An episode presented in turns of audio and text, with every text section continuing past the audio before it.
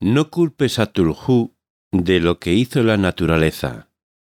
Es la primera frase de la novela que hoy nos ocupa. Es evidente que su autora ha querido hacer un homenaje al controvertido, extravagante y solitario padre del terror, Howard Phillips Lovecraft. Seguramente lo habéis escuchado nombrar muchas veces, pero ¿sabéis quién fue H.P. Lovecraft? Fue un niño superdotado que vivió una infancia marcada por la tragedia y el maltrato, y esto lo convirtió en una persona incapaz de relacionarse con los demás. Paradójicamente, este aislamiento en su propio mundo lo condujo a crear mundos imaginarios que han sido fuente de inspiración de innumerables generaciones. ¿Sabéis por qué vivió y murió en la más absoluta miseria? Sin reconocimiento ni gloria por sus obras? Pues porque nunca consideró que tuviera que dedicarse a la profesión de escritor. Creía firmemente que un caballero no intenta darse a conocer, ya que eso lo hacen los egoístas, arribistas y mezquinos. No solo estaba convencido de ello, sino que lo llevó este principio hasta el extremo, ya que a pesar de su pobreza, nunca intentó vender su obra y obtener un beneficio por ella. Y así murió, solo, pobre y sin reconocimiento alguno. Sin embargo, a lo largo de sus 46 años acumuló unas 100.000 cartas, unos cuantos centenares de relatos y algún escrito más extenso como Las montañas de la locura o El horror de Danwich. Os preguntaréis, evidentemente, cómo logró trascender su obra en estas circunstancias. Afortunadamente, Lovecraft formó un pequeño círculo literario de colegas con los que compartía su pasión por la escritura, los amigos de Lovecraft, ya que fueron ellos los que se empeñaron en sacar a la luz toda su obra. ¿Vosotros creéis que es tan conocido hoy en día por tener una historia trágica con un final más trágico todavía y unos colegas que intentaron elevar su nombre de manera póstuma? Yo creo que hay muchos escritores que han vivido circunstancias muy similares y no perduran en nuestro recuerdo cien años después. ¿Y sabéis cuál me parece la clave de la magia de Lovecraft? Su afán por lo cósmico, y por hacernos ver que la humanidad es una mísera mota de polvo en un universo dominado por seres infinitamente más poderosos que nosotros. Su legado no son las palabras, sino cada uno de los mundos que creó, y su gran talento para volcar en un papel sus pesadillas y miedos más personales, así como los horrores que su mente creaba. H.P. Lovecraft es uno de mis escritores favoritos y he interpretado varios de sus relatos con una humildad directamente proporcional a la admiración que siento por él. Algún día haremos en este espacio un homenaje a su obra, pero ese es el título de otra película, porque la que nos ocupa el día de hoy se llama Siete Diablos y un Infame, y su autora es Melanie Garzón Sousa. Buenos días, buenas tardes o buenas noches, donde sea que nos estés escuchando. Yo soy Luis Carballés y esto es Luis Carballés en vivo. Comenzamos.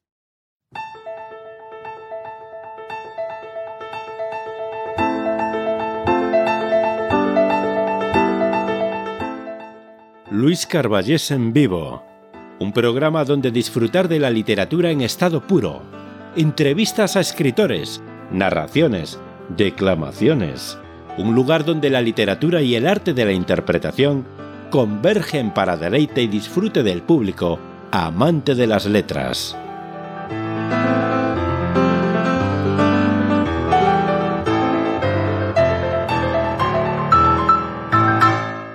Nuestra invitada del día de hoy es una mujer polifacética, talentosa por donde se la quiera mirar, que derrocha ingenio y simpatía a donde quiera que vaya.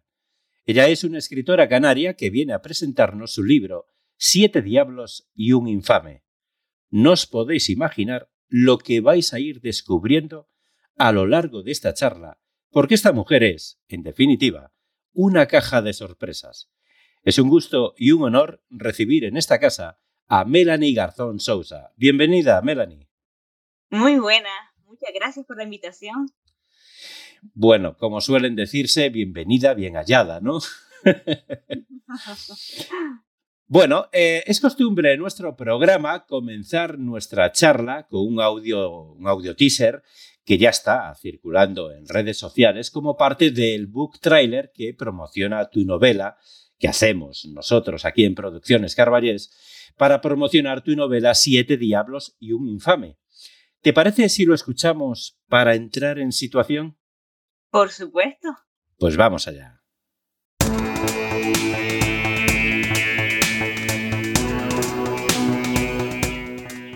Cierra los ojos. Respira. Que lo empiezo a contar. Siete seres de la naturaleza se han liberado y no están nada contentos con la humanidad.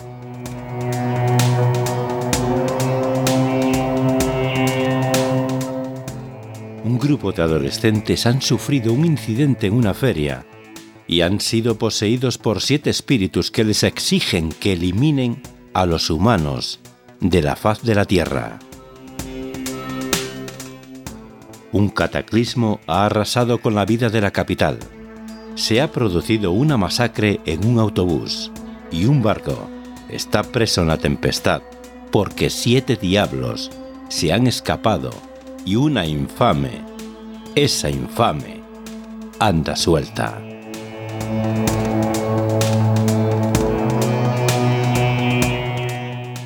Recuerda, no siempre debes juzgar lo que ves.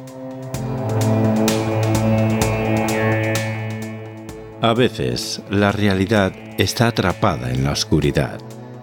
Y tú, tú tienes ocho relatos para elegir de parte de quién estás. Siete diablos y un infame. Una novela de Melanie Gardón Sousa.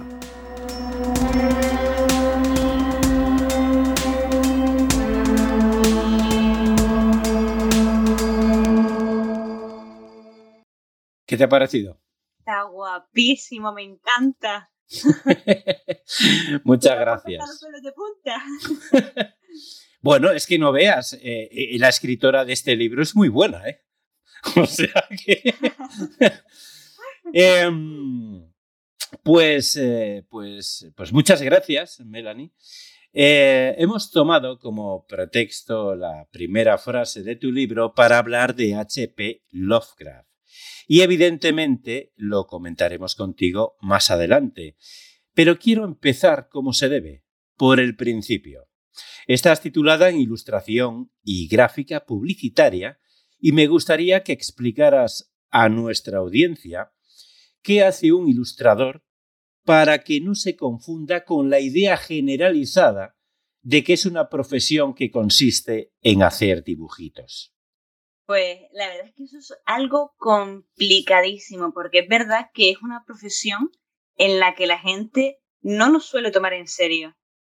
Y es tal cual como lo dices, y juzgan y lo que mencionan es, eh, ¿cómo me vas a cobrar si esto lo haces tú en pocos minutos? Pues realmente para poder salir adelante, los ilustradores lo que solemos hacer bastante es trabajar en equipo. Yo tengo varios grupos de ilustradores en la que entre todos nosotros nos solemos dar apoyo, o sea, recomendar sobre, sobre precios, sobre empresas, sobre, sobre lo que sea, pero mostrarnos siempre unidos para evitar esas empresas estafa que lo que quieren hacer es pues sacarnos todo el trabajo que, que puedan sin pagarnos absolutamente nada a cambio pero es un trabajo que se está consiguiendo poco a poco y cada vez es verdad que nos van, ¿cómo decirlo? Nos van valorando más porque hace unos años, pero para nada. Ahora ya gracias a las redes sociales, sobre todo, pues, pues si tú no estás contento con mi precio, pues oye, búscate a, a otra persona que sí que esté dispuesta a trabajar de gratis para ti, pero por suerte, poco a poco salimos adelante. Como decía en aquella película, em, creo que era Tony LeBlanc, no te cobro por lo que te hago, te cobro por lo que sé hacer. que no es lo mismo, ¿no? Exacto, es que es una gran verdad. en mi caso, por ejemplo, aparte de, de hacer el bachillerato de arte, hice ilustración, hice después diseño gráfico, y el trabajo de ilustrador no se queda solamente ahí, el aprendizaje. Siempre estamos estudiando, siempre estamos aprendiendo, ya sea con técnicas manuales nuevas, ya sea practicando anatomía y sobre todo en el mundo digital, que mucha gente lo que opina es, ah, pero es que solo haces en, el ordenador y casi que parece que lo haces solo, o sea, que tú le das a los botones y se te crea el, dibujito así por arte de magia. Y eso lleva mucho tiempo de estudio, ya sea por medio de academia o por medio de estudio propio, de investigación, el saber utilizar los programas de la forma más adecuada. Y es un, gran trabajo exacto que, hay que hay que valorar más, sobre todo la parte digital, porque la tradicional todavía tiene un puntito de valor por parte de la gente, pero de verdad que con el Photoshop o con el Illustrator hay muchos que piensan que se hace por arte de magia y tú solamente le das un botón y ya tienes el trabajo terminado. Yo no sé, no sé si recordarte esa frase que seguro que te la han dicho millones de veces. ¿Pero qué dices? Si eso lo hace mi sobrino en cinco minutos. que me hace mucha gracia, por cierto. Yo, la anécdota que te voy a contar, por suerte yo no la viví en mis propias carnes, pero sé que una compañera sí. Estábamos en un puestito en un festival del manga y pasó una madre con una hija y la hija quería comprar una ilustración y la madre no la dejó porque ella misma podía hacerlo en la casa. Y entonces no solo, o sea, fue de menospreciar totalmente no solo el trabajo del artista, sino a la artista a la que tenía delante. Y eso fue un feo terrible. Sí, hay gente que no...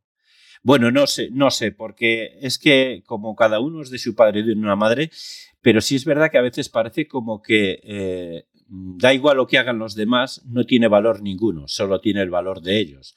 Aparte, que considero que es una, una falta de cultura y, sobre todo de cultura, ¿no? También de educación, pero sobre todo de cultura, de no saber lo que cuestan hacer las cosas, de no darte cuenta de que tu sobrino realmente lo que hace son paparrachadas. O sea, que, no sabe. Digo sobrino, pero podría decir hijo, primo, eh, hermano, amigo, en fin, el que, el que sabe andar con Photoshop. Que siempre hay uno en una casa que sabe tocar el Photoshop. que a mí siempre me ha hecho mucha gracia porque yo nunca he sabido tocar el Photoshop. Es decir, yo he sabido hacer muchas cosas y me las he apañado. Además, en mi caso, eh, eh, yo en su momento estudié mucho programación y llegué a dominar cinco lenguajes de programación y todo eso, ¿no? Y bueno, y hago páginas web, y, en fin, pero la cosa es que el Photoshop nunca fui capaz de dominarlo. Bueno, no de dominarlo, de dominarlo, sino de entenderlo. O sea, en fin, yo veo aquello y aquello tiene muchas cosas, muchas. Sé que puedes hacer maravillas, pero si me sacas de ahí, eh, sí, pero hazlas tú, porque yo no sé. ¿Sabes? En fin, eh, bueno, pues es verdad que ya que hemos hablado del, manga, hemos tocado ahí un poquito el, cómic con esta anécdota, fantástica anécdota, y que por desgracia sigue pasando y seguirá pasando durante mucho tiempo, porque así somos los humanos.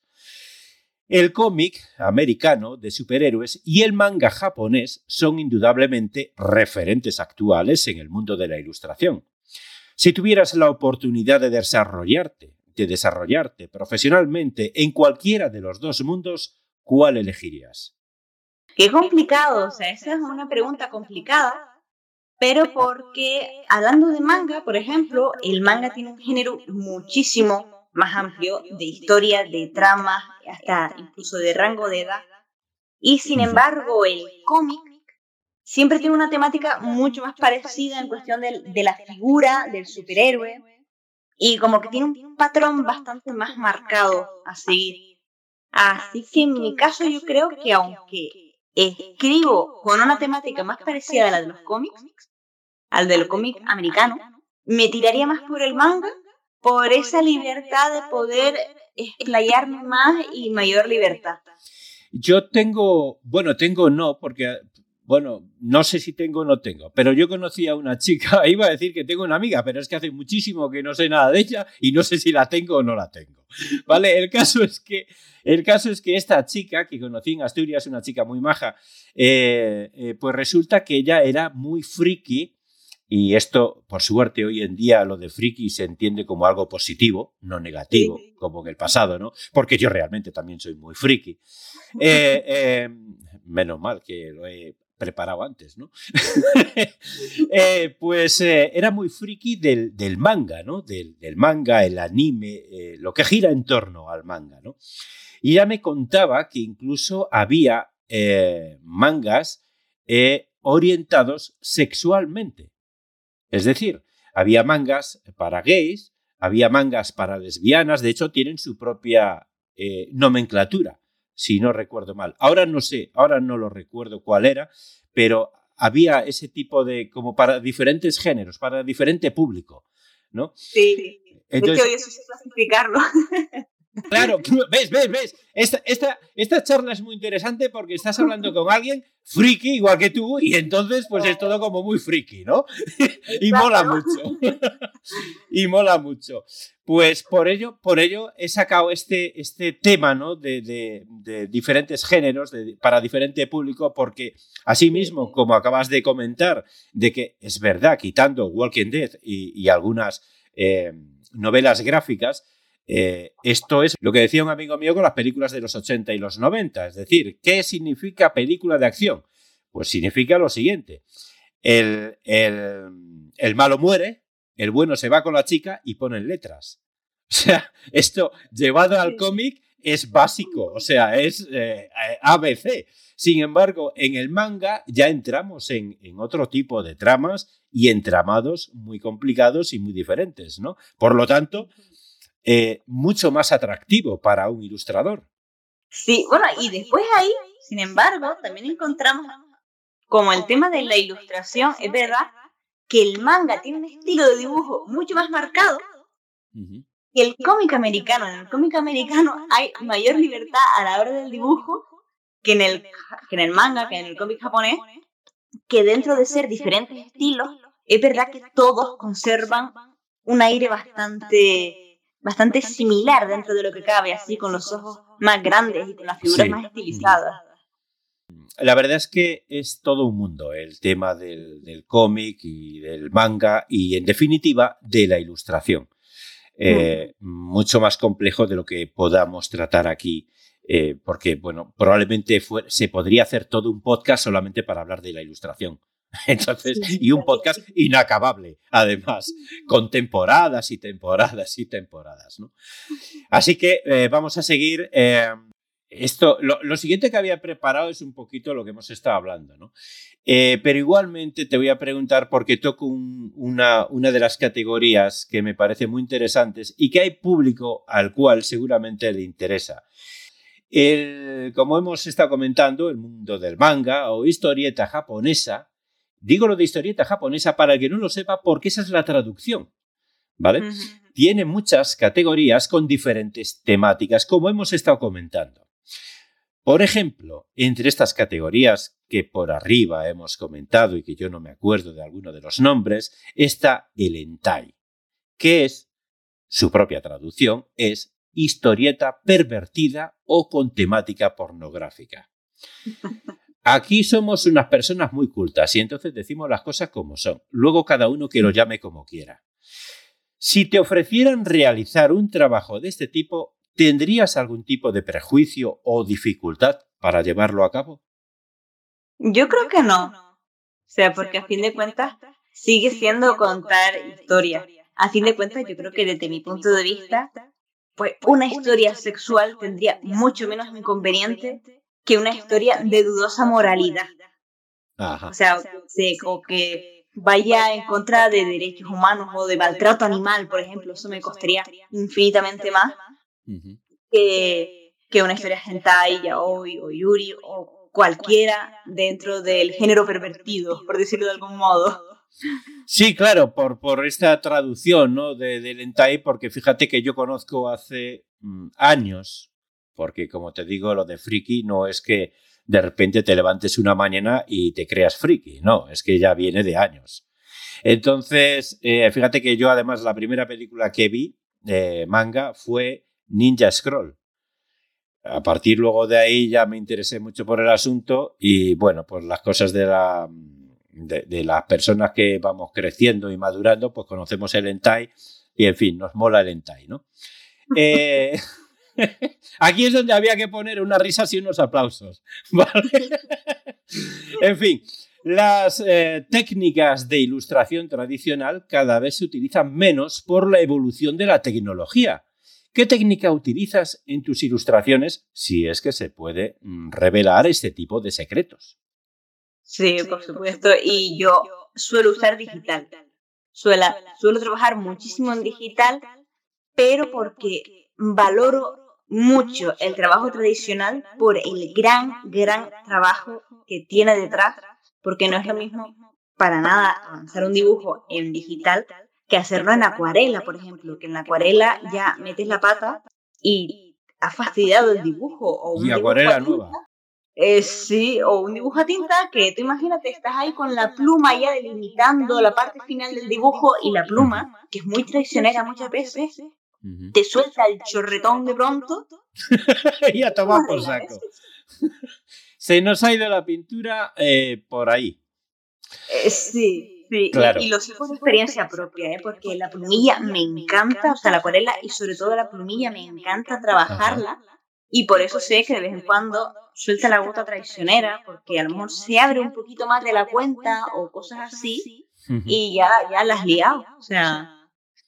Claro, es que no es lo mismo, ¿no? Eh, en el ordenador, control Z, control Z rápido y ya está, ¿no? Exacto. Yo, de mis mayores descubrimientos ahora mismo ha sido el iPad, que trabajo mucho en un programa que se llama Procreate, que a ah, la hora de este dibujar este es el que, el que dibujas con la pluma táctil, ¿no? Exacto, dibujas con, con el lápiz, tengo el iPad y el lápiz, y imita la acuarela, imita el trazo del lápiz, de la pluma, entonces ya son trabajos cuyas técnicas imitan muy bien a las tradicionales, pero con la facilidad de volver atrás. Y, y si ha sido la pata, pues dividirlo en capitas también para, para evitar que si estropeas una parte del dibujo, no se te estropee el dibujo al completo. Te voy a contar una cosa. Cuando yo descubrí las capas en el diseño, no, no, Melanie, en serio, cuando yo descubrí que Photoshop, que GIMP, que, Inkscape, que tenían capas, eso fue otro mundo. O sea, mm, de repente se te estropean como 20 cosas desde un punto de vista amateur, no, lo anterior, ¿eh? Pues te pones a hacer un... Es que a mí me da vergüenza hasta llamarlo diseño, porque no es diseño, porque es cuatro cosas que ha pegado ahí y ya está, ¿no? Y, y, sale que por, por, una letra, porque has puesto, te has puesto a poner ahí como un texto como soy el mejor del mundo mundial, ¿no? O alguna tontería de esas, y de repente por una letra o que no sabes dónde está el tamaño de la, de la tipografía, tienes que eliminarlo todo y volver a empezar. Y cuando has hecho 25 veces lo mismo, de repente ves un tutorial y te dicen, aquí creas la primera capa, y de repente dices, ¿qué? ¿Qué dices, tío? sí, sí, sí. Bueno, eso fue un mundo. Y ten en cuenta y ten en cuenta que lo mismo que me ha pasado a mí, le ha pasado a muchos. Y fue, ya te digo, fue todo un descubrimiento, como algo espectacular, ¿no? Entonces, pues... es que es que es buenísimo, es buenísimo esto. Pero es real, Melanie, es real. Que claro, tú estás ahí haciendo tus cosas, que quieres hacer el cartel, el mejor cartel del mundo, lo estás haciendo tú. O sea, no, no es Melanie Garzón Sousa ni, ni estos por ahí super diseñadores. No, no, no. El mejor cartel del mundo lo estás haciendo tú. Y de repente ves que se diseña por capas. Dios, te destroza todo.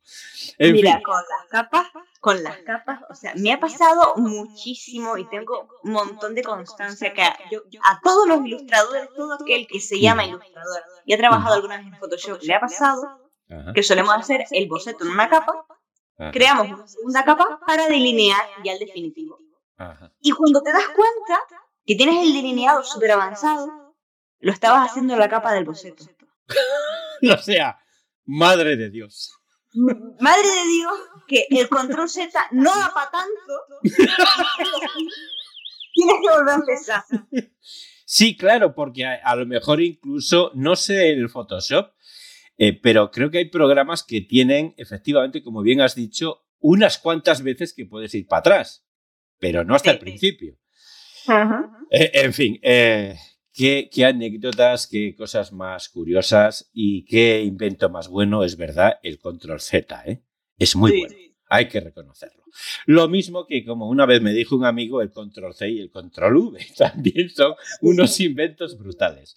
En fin, prosigamos, pues eh, sabemos que ilustras, lo sabemos nosotros, ahora lo sabrá la audiencia, que ilustras libros infantiles. Y esto es una responsabilidad muy grande, Melanie. Eh, los niños asocian inmediatamente las imágenes con las palabras y les impactan de tal manera que en ocasiones se quedan grabadas en su mente para toda la vida. ¿Cómo se trabaja una imagen que va dirigida a la mente de un niño pequeño? Pues la verdad es que ahí no sabría exactamente qué contestar porque yo creo que en parte, en parte, tengo la suerte de que mi estilo de dibujo natural, o sea, mi, mi estilo absoluto con el que siempre suelo trabajar, tita siempre al ámbito infantil. Entonces, de siempre, las, mis ilustraciones, mi estilo a los niños les ha gustado mucho. Con lo que sí me cuesta pensar y razonar para variar es para hacer las ilustraciones para un público joven adulto porque para los niños sí tengo la suerte de tener esa mano cogida que las ilustraciones que hago no solo les llaman la atención, sino que además les gustan bastante. Qué bueno. Es que, es que al final, eh, claro, quizás ya no por el propio niño, o sí, o también por los niños, sino también por los padres, ¿no? Quiero decir, es un, eh, es un terreno un poquito delicado, ¿no? Sí, sobre todo o sea, más que con el tema de la ilustración, porque a los niños realmente, mientras pueda reconocer, reconocer ojito, boca y más o menos un cuerpo, ya les llama la atención, sobre todo si son muy pequeños. De hecho, en los álbumes ilustrados, en muchos casos, cuando son para niños muy, muy pequeños, muy, muy pequeñitos, las síntesis de las ilustraciones son asombrosas. O sea, son sencillísimas, como si es la cabeza con los palitos, ya el niño reconoce a una persona ahí. Yo creo que la magia también, en buena parte, para saber llegar a los niños, está a la hora de escribir. Porque cierto es que hay mucha gente que piensa que escribir para niños es lo más fácil porque va para niños, y es al revés, es de las literaturas más complicadas porque conectar con un niño, con la ilustración y con las palabras a la vez no es fácil. Hay que saber encontrar las palabras que él comprenda y los ayude a seguir la historia y los entusiasme a seguir leyendo. Sí, no, no es fácil y de hecho yo siempre he creído lo mismo que tú sin tener los conocimientos que tú tienes. Eh, yo siempre he creído que para adultos es muy fácil escribir. O sea, es muy fácil. Tú simplemente derrocha ahí tu, imaginación sanguinaria o dramática o, de terror o lo que quieras y ya está. El adulto es adulto. Asume, eh, entiende eh, las circunstancias, las situaciones, lo que tú has creado. Pero eso explícaselo a un niño. Es decir, la mente del niño no, no, no está en ese nivel del adulto. Y escribir para un niño, a mí me parece eh, de locos, de hecho de locos, pero por el sentido de lo complicado. es, muy, muy complicado. Yo ahora estoy con, con, una historia que va dedicada, porque mis novelas siempre son juveniles, o sea, tiran entre los 14, de 14 años en adelante, y ahora me aventuré con una que es para niños entre 9 y 12 años y reconozco que estoy asustadísima porque es la primera vez que escribo para un rango por debajo del que estoy acostumbrada y, y, estoy buscando así a, a, niños que les guste leer o que no les guste leer, porque realmente no tienes que llamar la atención de aquellos a los que ya les gusta leer. Tienes que conseguir nuevos lectores y lograr que les guste a aquellos que no leen. Y voy con esos pincitos de plomo. Es complicado, es complicado. Em, en el año 2013, los estudios Walt Disney Animation despidieron a sus últimos ilustradores, al cumplirse nueve décadas de vida de Mickey Mouse, dando fin a una era en el cine y cerrando sus puertas a la animación 2D. Como experta en el tema, ¿qué opinión te merece la evolución a la animación 3D en cuanto a la calidad del resultado final? Yo creo que cada una tiene su magia, pero es verdad que para mí la animación 2D sigue teniendo un algo especial que la animación 3D, por muy bonita que sea, como que, como que le falta. Sobre todo cuando, cuando pecan de querer hacer hiperrealistas con personajes hiperrealistas una animación. Porque ahí, ahí se queda un poco entre el baile, entre el realismo y, lo que es dibujo, y pierde por completo esa magia. Si fuese por mí, por escoger, yo sí tiraría por la animación 2D, o en todo caso, que me parece bastante mágica, la película de Klaus, que de hecho estuvo nominada a un Oscar incluso, que es una película que estaba hecha en 3D, pero se redibujó encima como con técnicas tradicionales. Sea, fue una mezcla de las dos cosas y creó un experimento precioso, pero realmente precioso. Y con el 3D, esa experimentación de las técnicas, de la acuarela, de un trabajo a lápiz, pues como que se pierde y es una penita. En lo personal, eh, es todo muy perfecto. Es decir, es como, mm, como esas películas de, robots, o ya hoy en día ya no tan películas, ya tenemos a robots super guays por ahí pululando, ¿no? Pero es como, es como esa perfección que deja de ser bella porque precisamente por, por la propia perfección. Eh, en mi caso personal, que no soy ilustrador, que no soy nada de esto, yo ahora mismo veo, fíjate lo que te voy a decir, veo los dibujos, aquellos fantásticos dibujos que veía yo de dragones y mazmorras, y me pones el 3D de, de del maestro Yoda y compañía, y amigo, lo del maestro Yoda es infumable. Hombre, eso, o sea, el diseño de Yoda en 3D es bastante criminal. Es infumable, de verdad. O sea, no. Eh, o cosas, cosas, hay mucha animación que se está haciendo en 3D, pero ya hace mucho tiempo, ¿no? Eh, eh, pero bueno, no, yo prefiero aquel. Ah, fíjate, Blancanieves y los siete enanitos de Disney. Sí. Lo, lo primero que hizo Disney. O sea, ese dibujo es, ese dibujo es maravilloso. Tienen vida. Los enanitos tienen vida. Sin embargo, hoy en día, mm, no, no. En mi opinión, ¿eh? un usuario normal y corrientucho, que soy yo, en estos asuntos que estamos tratando, eh, no me acaba de convencer el 3D. Quizás todavía no es el momento del 3D. Quizás, no lo sé.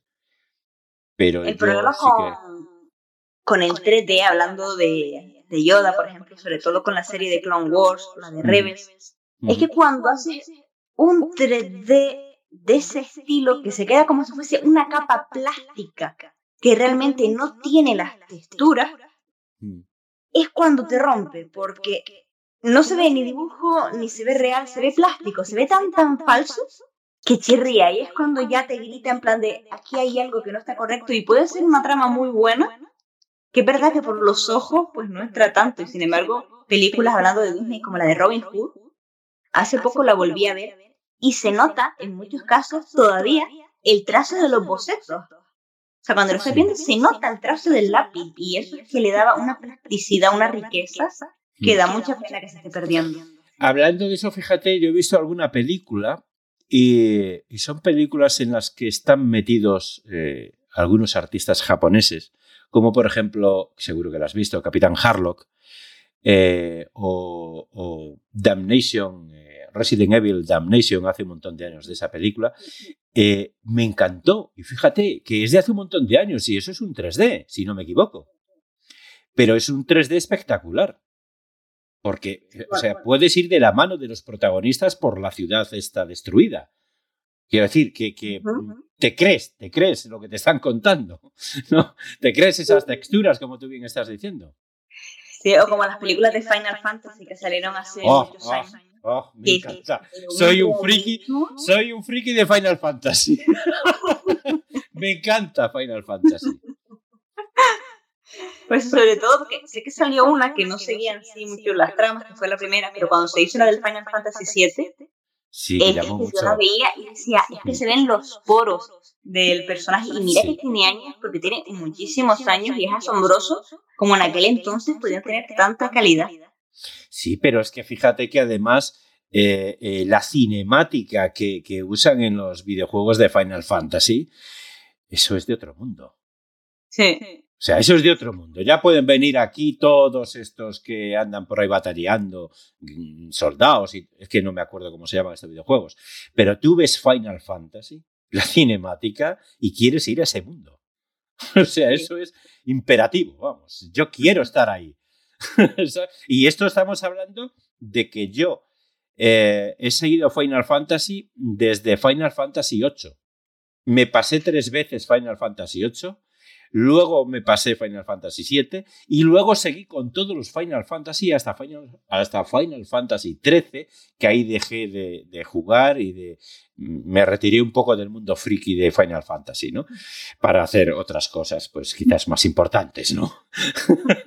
pero...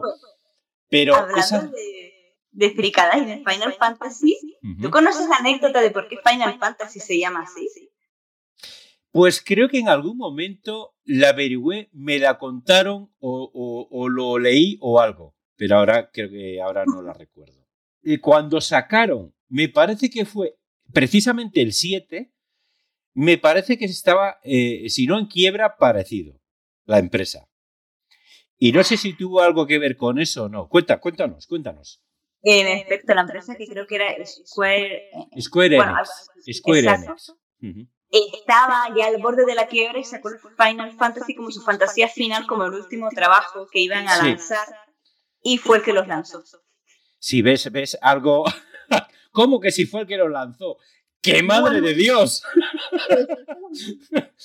eso, eso es lo que, lo que se llama mm, el todo por el todo, la última bala. Venga, vamos. Echar toda la carne en el asador y vamos para allá. Dios, qué barbaridad la que dieron con Final Fantasy VII. Que hasta que siguen, hasta con lo del Kingdom Hearts y todo eso, que se sigue llegando y arrasando.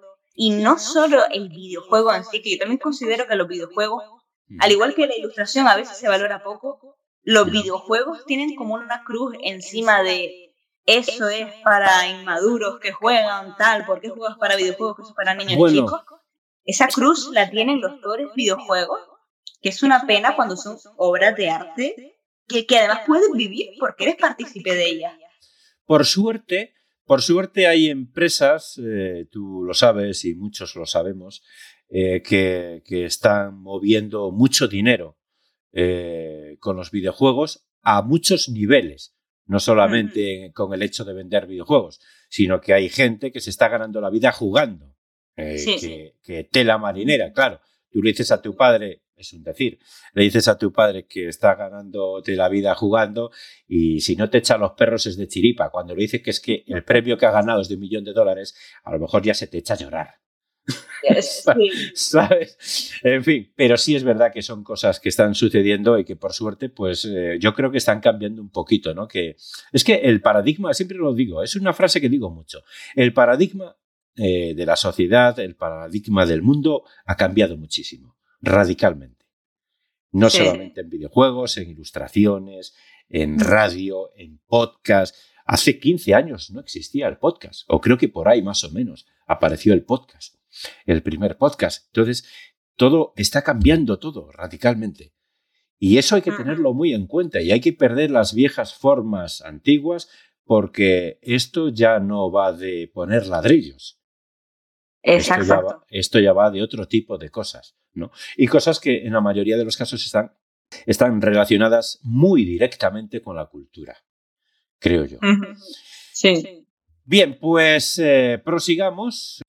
Ilustrar tus propios libros y portadas te resulta más fácil o más difícil que ilustrar el trabajo de otros. A mí me encanta ilustrar mis propios trabajos porque es en plan ya el trabajo realizado y finalizado y es como decir ya la guinda al pastel. Pero ¿qué me suele ocurrir?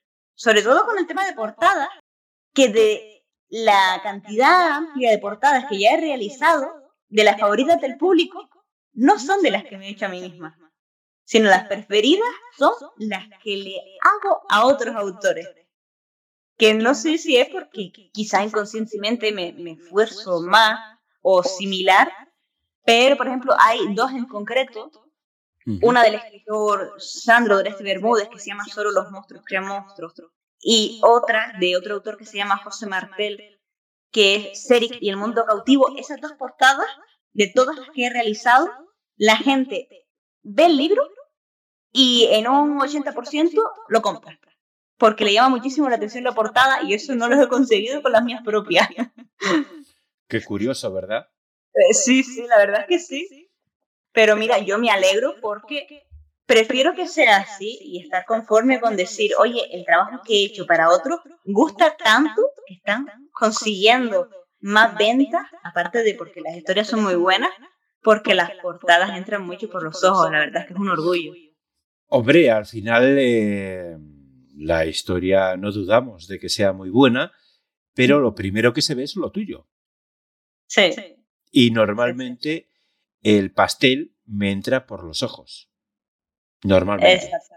Mm. Así que debes de sentirte orgullosa, por supuesto que sí. Bueno, creo, creo que después de todo lo que nos has contado, a más de uno se le antojará prepararse en esta profesión porque la verdad es que es un mundo maravilloso. Y tú sabes mucho de ello, Melanie. Ahora quiero dar paso a una narración muy especial que hemos preparado para ti. Y por supuesto, para toda nuestra audiencia, obviamente. Se trata del primer capítulo de tu novela Siete Diablos y un Infame. Tengo que confesarte, Melanie, que desde que leí las primeras frases me enganchó. Y me pareció un comienzo extraordinario. ¿Te parece si la escuchamos? Yo creo que para ti, a partir de que escuches la narración, y normalmente esto no lo hago nunca porque me considero una persona humilde, pero creo que ha quedado tan bien que creo que, creo que va a haber un antes y un después. Yo creo. ¿eh? Bueno, ¿te parece si la escuchamos ya? Hombre, por supuesto que gana. Vamos para allá, ya verás, ya verás qué, qué pasada.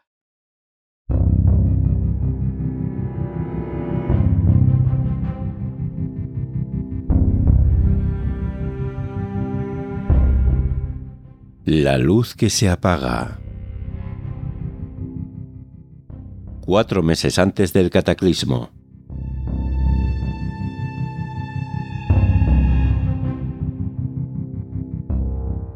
Mi mejor amigo acaba de matarme. A nuestro alrededor reina un caos absoluto. Hay gritos, muchos muertos. Un diablo suelto que comenzó una masacre en el autobús y ante mí está Han, con su cuchillo clavado en mi pecho. Bueno, si soy sincero, técnicamente no es mi mejor amigo. Es más, nos conocemos de hace algo más de mes y medio. Pero después de aquello que pasó en la atracción de la Casa del Terror a inicios de agosto, fue irremediable que naciera nuestra amistad. Me gustaría explicarte qué sucedió, pero es demasiado largo y no tengo tiempo. Lo que sí puedo decirte es que ni uno solo de quienes entramos allí esa noche salió siendo el mismo. Es una verdad tan grande como que me llamo Quique. Ni un segundo de mi vida he dejado de pensar en ese horrible suceso.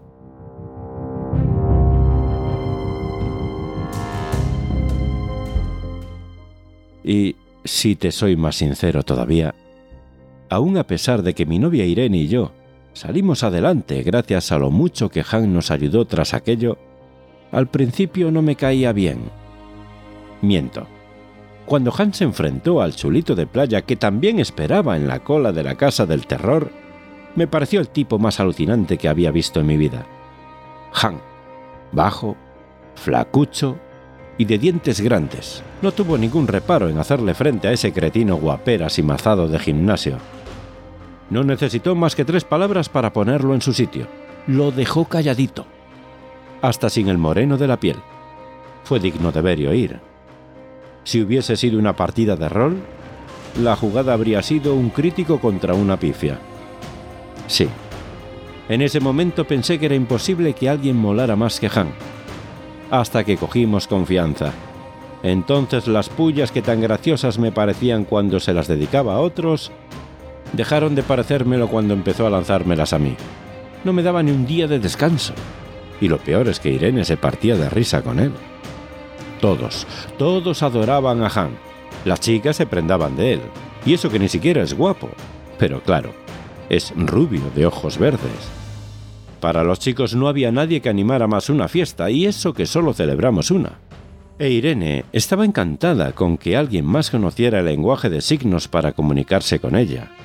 Les encantaba su buen humor, su simpatía, y debo reconocerlo, sus espectaculares trucos de magia. Normal que les cayera bien. Con ellos no era un tocapelotas. Solo nuestra amiga Joana me entendía, también veía que sus bromas eran infantiles y carentes de gracia. Aunque, con lo especialita que es tanto ella como su novio, tampoco es algo que me respalde demasiado.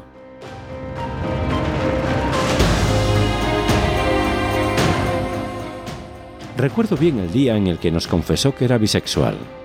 Estábamos en la cocina, bromeábamos sobre la carne y el pescado cuando él, sin ningún pudor ni vergüenza, nos dijo que le gustaba tanto una cosa como la otra, y no, no hablaba de comida realmente.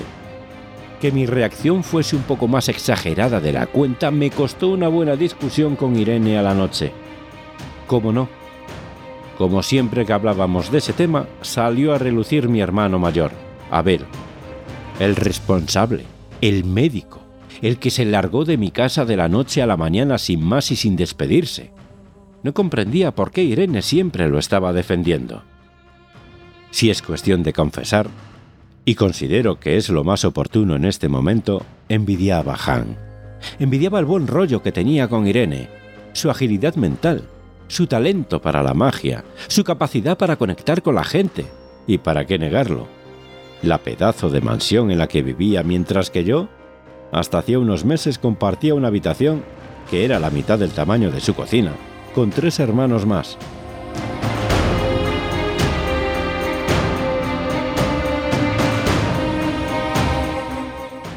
Imagino que te preguntarás que, si tanta ojeriza le tenía, ¿por qué lo he presentado como mi mejor amigo? Pues porque un día todo cambió. Una noche, mejor dicho. No te lo creerás, pero existen lugares en los que, al caer el sol, el cielo queda oculto tras un manto de estrellas. Estábamos con otros dos amigos en la azotea de la impresionante mansión. Yo llevaba todo el día de bajona y Han tenía puesta una ridícula chaqueta con un estampado de Tulhu, que me encantaba. Lo sucedido en la casa del terror empezaba a superarme, así que me desahogué sin parar, sin dejarme nada atrás. Conté desde lo que más me atormentaba hasta mis problemas banales. Siento que hablé durante horas.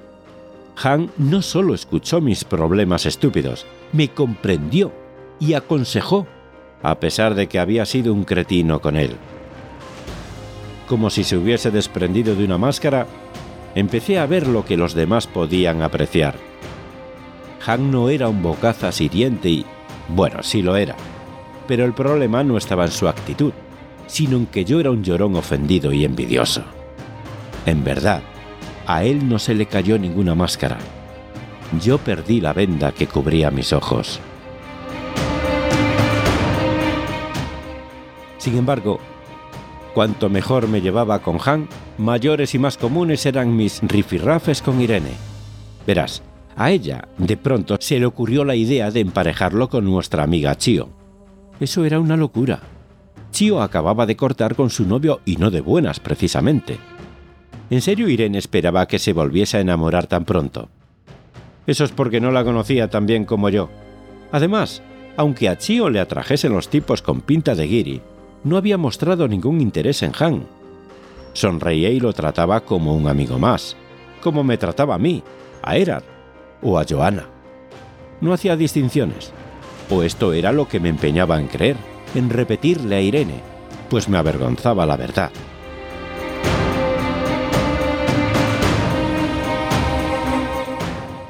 Ahora... Ahora ya no podré contársela. No tengo más remedio que seguir confesando. Parecerá que esto no tiene nada que ver con el tema, pero te prometo que sí. Aguarda unos segundos. Mi hermano Abel no se fue de casa sin más y mucho menos de la noche a la mañana. Lo hizo porque no soportaba ni un día más cómo lo juzgaban mis padres por su homosexualidad. Poco les importaba que fuese el único de la familia con carrera universitaria. El único de mis hermanos que tenía trabajo, un buen trabajo. Tampoco que fuese el más responsable y aseado, ni siquiera que no viviese pegado al ordenador o a la televisión como si vivíamos, Rubén, Javi y yo. Era gay. Eso, para ellos, era algo imperdonable. Algo que no se había esforzado lo suficiente en evitar y que se negaba a curar. A ver, mis padres no son malas personas. A pesar de no tener mucho dinero, nunca nos faltó de nada. Tampoco he echado en falta cariño por su parte, pero ¿qué te voy a decir? Es lo que tiene la gente que vive aferrada a lo antiguo, con una moralidad parcial y que no concuerda con la actual. Mantienen esas ideas que se inculcan cuando se es niño y que ni con fuego se pueden sacar. Ellos son buenos, pero para nada perfectos. Lo peor es que mis hermanos y yo opinábamos igual. Lo seguí pensando cuando Abel se fue de casa. Lo pensaba cuando Han reconoció que era bisexual. Para mí, aquello era sinónimo de pervertido, o quizá de confundido. Y continué pensándolo, hasta aquella conversación en la azotea. Si me equivoqué respecto a Han, también podía estar errado en esa verdad que hasta entonces creía absoluta.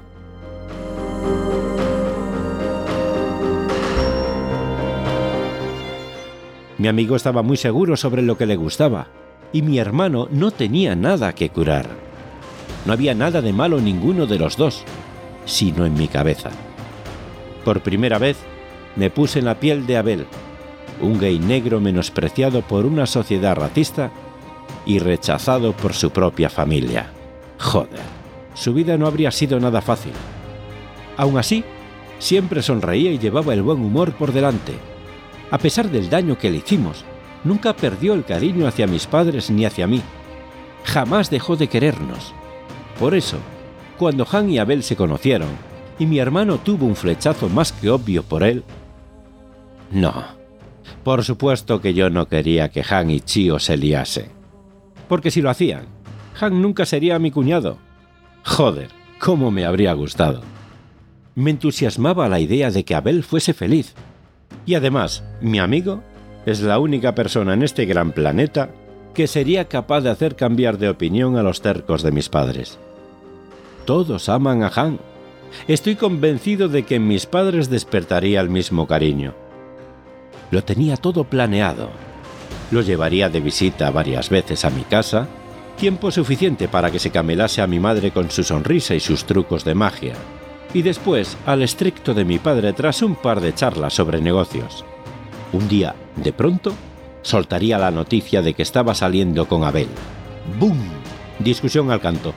Pero Han, siempre tan Han, no solo sería capaz de plantarles cara, como aquel chulito en la casa del terror, también lograría hacerles entrar en razón, comprenderían su error como lo hice yo. Y mi familia volvería a estar unida y feliz. Todo estaría bien. Todos estaríamos contentos.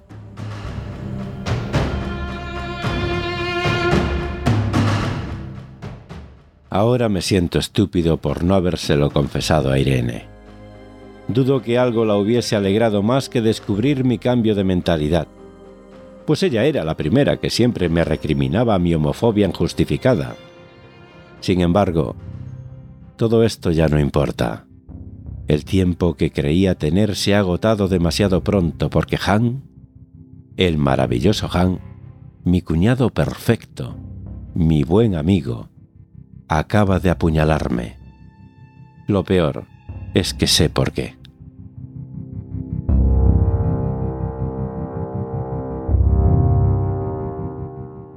Me arrepiento de tantas cosas. Mi vida habría sido genial si no hubiésemos entrado en la casa del terror a inicios de agosto. Si no hubiésemos pasado por aquello. Aquello que hizo que ni uno solo de nosotros saliera siendo la misma persona. Aquello que despertó a un diablo que empezó una masacre en un autobús.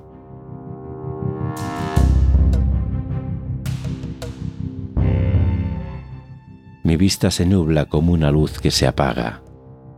Han es genial, tan genial que ha sido capaz de detener a un monstruo, con un simple cuchillo, sobreponiéndose al hecho de que ese monstruo era su amigo.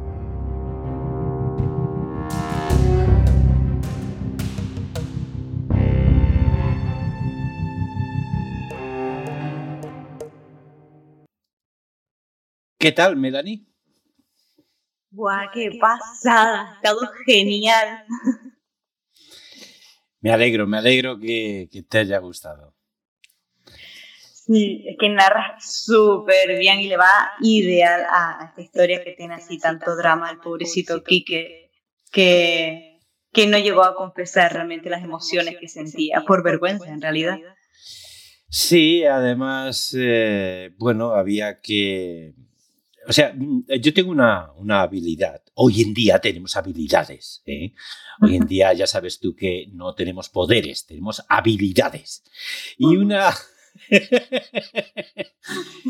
Entonces, una de las habilidades que tengo es de que cuando yo leo un texto, sobre todo si es bueno, más aún si es bueno, visualizo ese texto. O sea, yo visualizo a los personajes visualizo la escena, todo. Entonces, es muy fácil, con una habilidad así como esa, es muy fácil saber lo que te está pidiendo ese texto, saber lo que te está pidiendo Quique. Quique te está pidiendo que te metas dentro de, esa mente y que recuerdes, o sea, que recuerdes no, que cuentes lo que estás recordando, ¿no?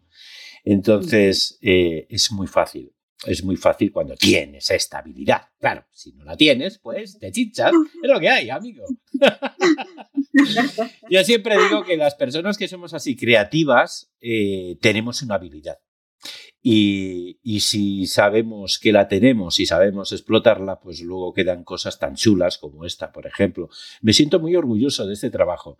Eh, a veces haces trabajos y supongo que a ti también te pasará con, las ilustraciones y que mm, sí, pero no, no me acaba de gustar lo que he hecho, ¿no?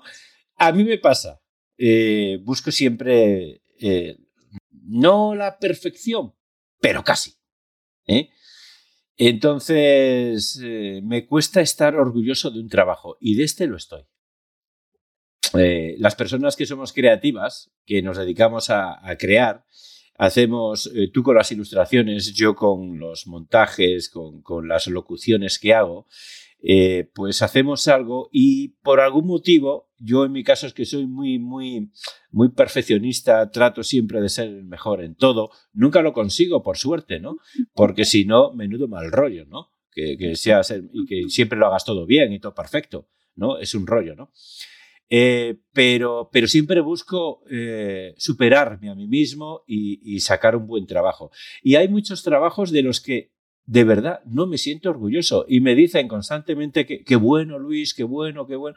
Y yo no me siento orgulloso, creo que se puede hacer muchísimo mejor. Entonces, a lo que te venía a decir era eso, ¿no? Que a veces hacemos trabajo a los creativos de los cuales no acabamos de sentirnos orgullosos de ese trabajo que hemos hecho. No sé si a ti te pasa, a mí me pasa. A mí también me pasa, o sea, sobre todo con, con, las ilustraciones, que yo la miro y la enseño y todo el mundo me comenta, no, pero está bien, está bonita, total. Pero yo sé que le falta un punto, le falta un algo. En mi caso, como lo suelo definir, es, puede estar bien, pero no lo termino de ver profesional. O sea, yo quiero alcanzar el punto de profesionalidad y no del que simplemente esté correcto. Fíjate que yo siempre pongo de ejemplo a grandes de, mi profesión, de la locución, y me dicen, los que me ven desde fuera, me dicen, eh, a ver, lo que tú digas, pero esto que acabas de hacer es de un nivel profesional impresionante. Así me lo dicen. Y yo no lo veo. Y yo no lo veo. Yo pongo a gente como, por ejemplo, Fernando Acaso, no sé si me escuchará, pero si me escucha, yo lo pongo de, como, como uno de los, de los mejores, de, los del top de arriba, ¿no? Eh, o Joan Mora, por ejemplo, con el que de hecho he trabajado en alguna ocasión para alguna cosa que he hecho. Eh, y, para mí es que son gente que, claro, de un nivel profesional altísimo, ¿no? Y, yo siempre con mis aspiraciones humildes de llegar a, esa, a, ese, a ese top, ¿no? Y, y, a veces desde fuera, pues me dicen eso, me dicen, pero, pero tío, que esto es súper profesional, ¿de qué estás hablando? digo, pues, pues, mira, nada, de mis cosas, de mis cosas mías propias, ¿de qué voy a hablarte? Bueno, en fin, que ala, que adiós, adiós, adiós, adiós, como hacían las abuelas, ¿no? Adiós, adiós, adiós, hijo, adiós, adiós. en fin, pues eso, va. Eh, prosigamos. Como decíamos antes, de verdad me alegra montonazo, pero montonazo, ¿sabes? Como de, de siete diablos y un infame que te haya gustado lo que he hecho, ¿vale? A todos los amigos que nos están escuchando, les recomiendo que acabando este programa, por favor y sin favor, vayáis a adquirir Siete Diablos sin Infame porque no tiene desperdicio. De Melanie Garzón Sousa. Porque ya habéis podido comprobar la calidad de la que os hablaba hace un momento. Eh, Melanie, hablemos, mm, hablemos ahora de tu faceta como escritora. Siete diablos y un infame. Es una historia en la que unos adolescentes se ven poseídos por siete diablos que quieren hacer daño a la humanidad. Háblanos de la trama hasta donde puedas hacerlo sin hacer spoiler a los futuros lectores. Pues eh, viene a ser exactamente lo que comenta. O sea, han poseído a estos adolescentes que puedo contar que esos diablos, que realmente no son diablos, son siete espíritus de la naturaleza que lógicamente han asomado un poco la cabeza y están muy, muy enfadados por lo que han sucedido.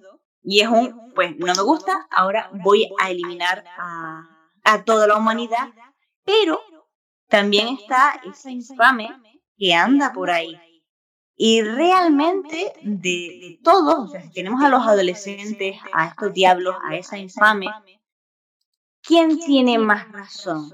O sea, cuando te lees la historia, en toda historia hay que escuchar todos los puntos de vista. Y por eso Siete Diablos y un Infame lo planteé como ocho relatos independientes, pero que cuentan una historia, para que se pueda ver todos esos puntos de vista que son necesarios para conocer quién tiene razón y por qué alguien que es muy malvado actúa como actúa o por qué alguien que es muy muy bueno también hace lo que hace. Porque así como hay muchos blancos, hay muchos negros, pero sobre todo hay muchos grises.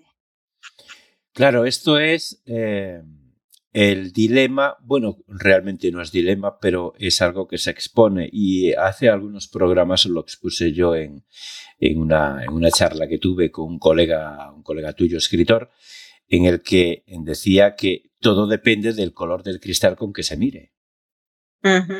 Sí, sí. Claro, eh, resulta muy interesante, ¿no? Porque, mm, como se suele decir por ahí, creo que últimamente está muy, muy de moda, ¿no? El, tema de que ni todos son malos, ni todos son buenos. Hay que ver, ¿no? Hay que ver cada uno qué motivos tiene para hacer lo que hace. Son puntos de vista interesantes y viendo una historia eh, como esta y como este, fíjate este capítulo que acabamos de exponer, eh, en el que ya empieza a saco, Sí. Es decir, que sepáis que me han matado y que ya otro, si eso, si eso, otro ya os contará eh, qué pasó en la casa del terror. Así que eh, ya saben ustedes, caballeros, damas, señoritas y señoritos, adquieran siete diablos y un infame y un infame y así sabrán qué es lo que pasó en la casa del terror.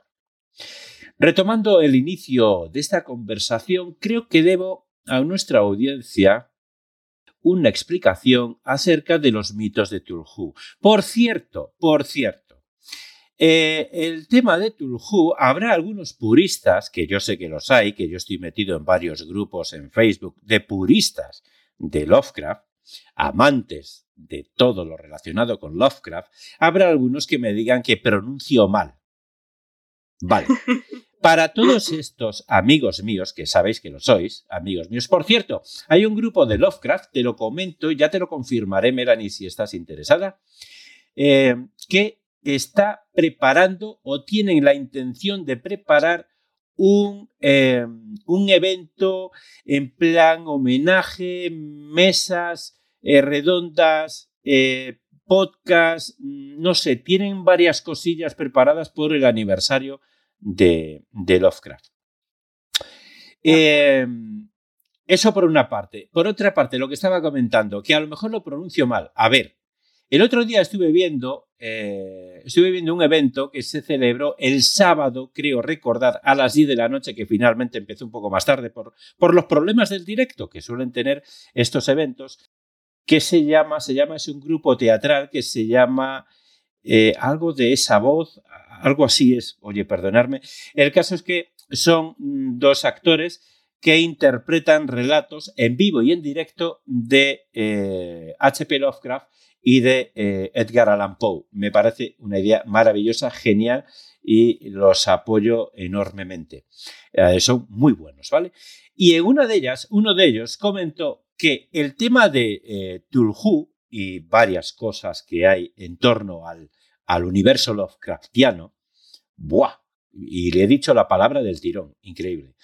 Eh, pues eh, es que Lovecraft dejó, claro que eran seres de otro mundo y por tanto cada uno que, los, que pronunciara sus nombres como creyera que se debían de pronunciar. Es decir, no hay una regla eh, de oro, en la cual Tulhu se deba pronunciar Cthulhu eh, o tul, Tulu. Eh, no, cada uno que lo pronuncie como crea que se debe pronunciar. En mi caso, yo lo pronuncio Tulhu y perdonarme si algunos de los puristas no estáis de acuerdo conmigo. Bien, dicho esto, como decía, em, los mitos de Tulhu son un entramado ficticio creado por el maestro Lovecraft protagonizado por seres monstruosos que habrían habitado nuestro planeta desde la antigüedad y no dejan de intentar recuperarlo, atormentando a los humanos. Tulhu es uno de esos espantosos seres que viven en una dimensión paralela y que arrastran a los seres humanos hacia la demencia y el horror. Con esta explicación, y habiendo leído la novela, es evidente la influencia de Lovecraft en tu obra, Melanie como en la de tantísimos creadores, no solo literarios, sino también de cine, televisión, videojuegos, cómics y hasta grupos musicales, que haciendo, preparando esta entrevista, me he enterado de que hasta en Iron Maiden hay influencias Lovecraftianas.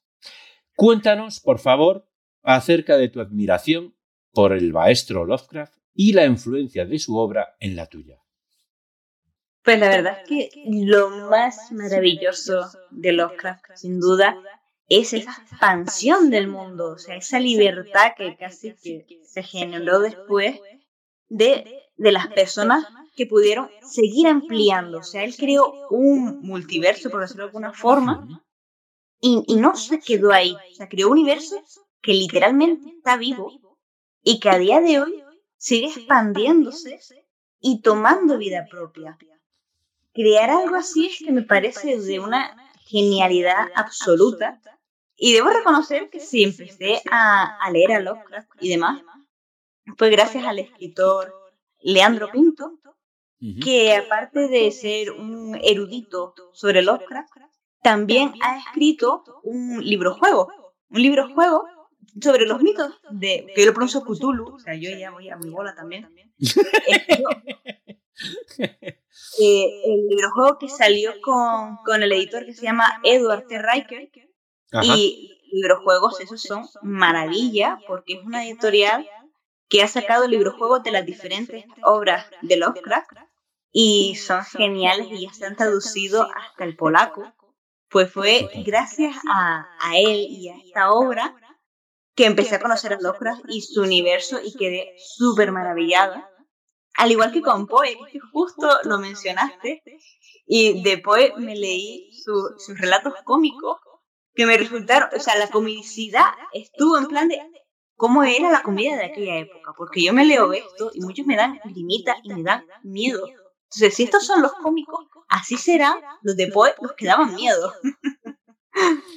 Yo soy un fan de los mejores, no puedo decir que soy el mejor porque estamos hablando de maestros, eh, pero soy muy fan de, de H.P. Lovecraft y de Edgar Allan Poe. He creado varios he narrado e interpretado varios de sus relatos, de Poe más que de Lovecraft, de hecho.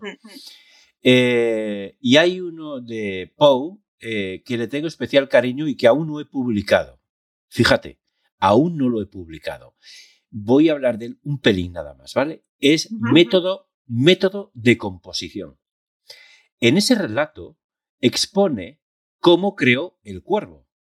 Y es que me encantó, me encantó su forma de narrar, de, de, despotricar acerca de otros poetas y escritores con una sutileza tan magistral que, que, no pude por menos de, de hacer ese relato. ¿no?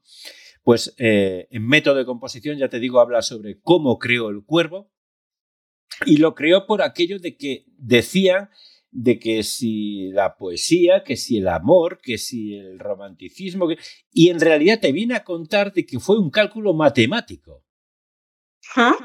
O sea, es increíble y cómo lo narra. O sea, en cuanto lo leí, me encantó. Por supuesto, me encanta todo lo que hago de Poe. Bueno, es que me encanta Poe. Pero ahí tenemos al señor Lovecraft, que a fin de cuentas, mm, digamos que junto a ti es un poquito protagonista hoy, ¿no? No Poe. De, Lovecraft eh, he, interpretado El intruso, he interpretado el libro, he interpretado el... Sí, Aire Frío también interpreté de él. Pero fíjate, en El intruso, que es, es un relato bien corto, es tremendo de bueno. Tremendo. O sea, un tío, fíjate qué curioso, a mí me hizo pensar me hizo pensar porque hay una escena en la que realmente el intruso está hablando eh, y, está contando su historia, ¿no? Eh, hasta el final que, que, se ve la cara. Pero es que hasta entonces, de repente despierta y no se ve la cara. No sabe cómo tiene la cara. Y no sabe cómo suena su voz. Porque como no habla con nadie, no ha hablado nunca. Y fíjate, esas sensaciones explicadas, narradas de una manera tan magistral como lo hacía el maestro Lovecraft, te hace pensar y dice, claro, claro, es que si no habla con nadie, no se ha escuchado su voz, no sabe cómo suena su voz. Joder, estaríamos bien jodidos si no oímos nuestra propia voz, ¿no? Nos empezaríamos a volver locos. ¿Sabes? O sea, mm, de ahí que, que pues, pues mi, mi, mi, mi friquismo, podría decir, hacia, hacia todo lo que escribe, todo lo que escribió el maestro Lovecraft, lo mismo que el maestro Poe, pero qué maravilla. Luego también es verdad, otro que tengo pendiente por ahí son los sueños de la casa de la bruja, que ahí sí que ya se mete, porque lo he leído varias veces, ahí sí que ya se mete un poquito hacia el horror cósmico, ¿no? Con, con a la red y compañía, ¿no? Eh, qué maravilla, qué maravilla de, maestro de la literatura. La verdad es que lo es sin lugar a dudas. La narrativa que tiene, como en las montañas de la locura, que usa tanta descripción, o sea, el conocimiento que debía tener para poder describir con tantísimo cuidado cada uno de los elementos que los exploradores iban encontrando. Sí. Es que se nota que tenía un estudio detrás que es asombroso, pero asombroso. Yo te recomiendo, eh, haciendo, haciendo spam propio, ¿vale? Haciendo spam propio porque hice una cosa, me atreví a hacer una cosa espectacular. Lo digo yo y ya está. ¿Vale? Ya, ya me darás tú tu opinión, ¿vale? Eh, que al final es lo que cuenta, ¿no? La opinión de los demás, ¿no? Recibí muchas felicitaciones por ello. Interpreté a Lovecraft. Interpreté a Lovecraft en una entrevista. Fue algo que se me ocurrió. Encontré por ahí unos textos en los que Lovecraft exponía unas ideas suyas acerca de su literatura, acerca de la vida, acerca de su nacimiento, acerca de su ciudad, etcétera, ¿no? Exponía unas ideas. Hay unos textos por ahí por la red y a mí se me ocurrió hacerle una entrevista a Lovecraft. ¿Vale? Entonces, Xavi Villanueva era el entrevistador, un gran locutor y gran amigo mío. Eh, tiene un podcast también de literatura, audiolibros y relatos. Eh, y, otro de podcasting, creo recordar. Eh, bueno, pues eh, Xavi Villanueva entrevistó a Lovecraft, a Lovecraft y yo interpreté a Lovecraft, siendo Lovecraft. Tienes que escucharlo, a ver qué te parece. Bueno, la semana pasada interpreté a Octavio Paz. O sea, tampoco, ¿sabes?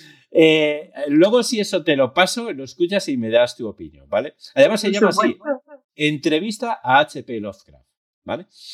Em, es que no podía perder la ocasión ya que estamos hablando del maestro Lovecraft, ¿no? Creo que, creo que es de recibo porque además yo me tomo mi trabajo muy en serio, mm, que realmente no es trabajo porque es una pasión que tengo, ¿no? Por la literatura, por la cultura y por la interpretación, ¿no? Metiéndolo todo ahí en la cultura, eh, a mí me encanta interpretar, soy un actor nato, me encanta interpretar y lo disfruto mucho. Bueno, como has podido escuchar. Em, entonces, pues sí, me atreví a interpretar al señor Lovecraft, eh, un señor que nadie sabe cómo, era su voz, así que, bueno, relativamente estaba fácil. en fin, ya te lo pasaré. Em, continuamos. Eh, hace años, cuando se hablaba de literatura infantil, el término hacía referencia a todos aquellos textos dirigidos tanto a niños como a adolescentes. De unos años a esta parte se ha hecho una división entre ambas y se ha creado la llamada literatura juvenil, adaptando tanto la temática como el discurso adecuado para atraer a un público que estaba desatendido hasta ahora. ¿Crees que este tipo de lectura se puede utilizar en los colegios para fomentar en los jóvenes el hábito de la lectura? Yo creo que se debe utilizar en los institutos para fomentar la lectura. O sea, sin lugar a dudas. No puedes a un alumno entre 13 y 14 años darle lo que se considera narrativa de cultura, porque en muchos casos, aunque sea muy buena literatura, a esas edades lo que consigues es que no terminen de congeniar con los libros necesitan libros y lectura adecuada a lo que ellos les gusta y a partir de ahí, pues leerán todo lo que, lo que se encuentren por el camino. Pero de primero necesitan esos libros. Yo te voy a decir una cosa.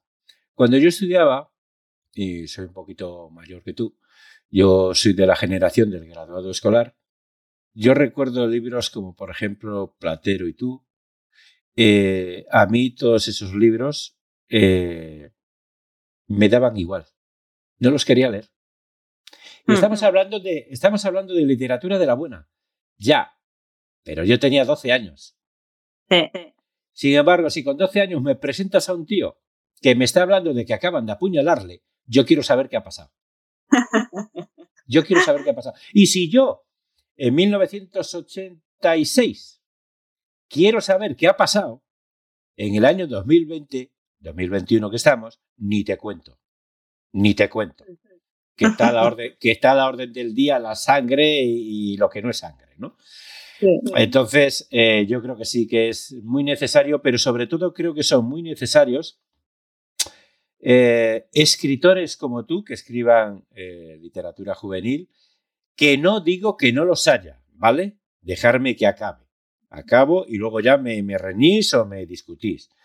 no solamente eso, sino que se tomen medidas en cuanto a la educación en los colegios e institutos para que esto suceda. Porque si, si hay escritores que escriben muy buena literatura juvenil, pero no llega a donde tiene que llegar, nos da igual. Es decir, no, ¿qué más da? Pues como si no hay. Bueno, a ver, como si no hay, no. En fin, eh, eh, tenéis el, vuestro público y ya está, pero quiero decir, de cara a lo que estamos hablando, la educación en los colegios y en los institutos y fomentar la cultura y fomentar la literatura, que es donde hay que, que es donde hay que fomentarla, pues creo que sí, se deberían de tomar medidas y, como tú bien dices, eh, se debería, no, es que se debe, se debe de meter esta literatura en los institutos, en los colegios y de hacer que, que muchos alumnos que no tienen, mm, porque hay gente que, que desde casa, desde la raíz, eh, están enseñados desde muy pequeñitos a leer. Pero ¿y, eso es donde no hay una cultura de lectura en su casa? ¿Qué pasa con esos chicos? ¿Eh? Pues creo que es importantísimo que se tomen medidas en ese respecto, a ese respecto, y que, se, y, que este tipo de libros se incluyan en las lecturas anuales, semestrales, no sé cómo, porque ya soy un viejo y no sé cómo lo hacen en los institutos, pero que, pero que sí que se debe eh, tomar algunas determinaciones importantes para, para, que se lea, que es muy importante.